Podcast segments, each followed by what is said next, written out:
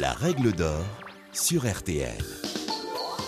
Bonjour, c'est Julien Courbet. Retrouvez désormais chaque semaine l'inimitable règle d'or en podcast avec les avocats, les mêmes qui interviennent chaque jour dans Ça peut vous arriver sur RTL et M6.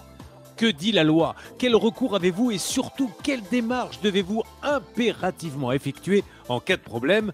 Nos ténors du barreau répondent ici aux questions que vous vous posez le plus, fidèles auditeurs et téléspectateurs.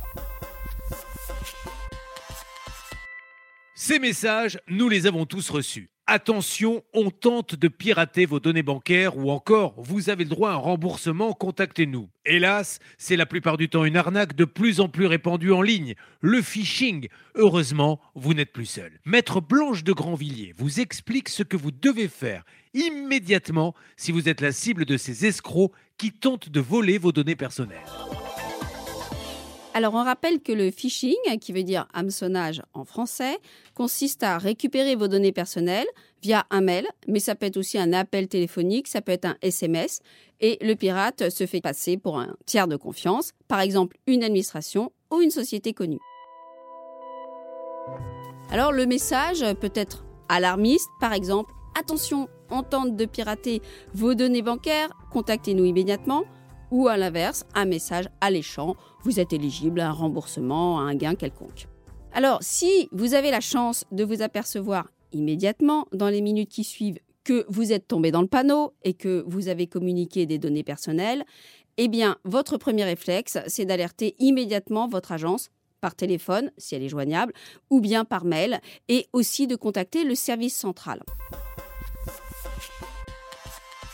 Si vous avez communiqué des identifiants, des mots de passe d'accès à la banque en ligne, là c'est simple, vous pouvez les modifier immédiatement.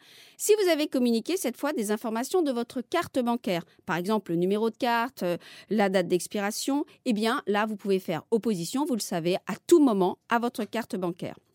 Mon conseil, c'est quand même d'aller immédiatement déposer plainte auprès du commissariat ou auprès de la gendarmerie en rappelant les démarches que vous avez faites. Sachez que vous pouvez déposer une pré-plainte qu'ensuite vous pourrez compléter en allant directement au commissariat. En déposant cette plainte, vous confirmez que vous êtes bien la victime et que vous n'êtes pas le potentiel fraudeur. Vous venez d'écouter le podcast des règles d'or de l'émission Ça peut vous arriver.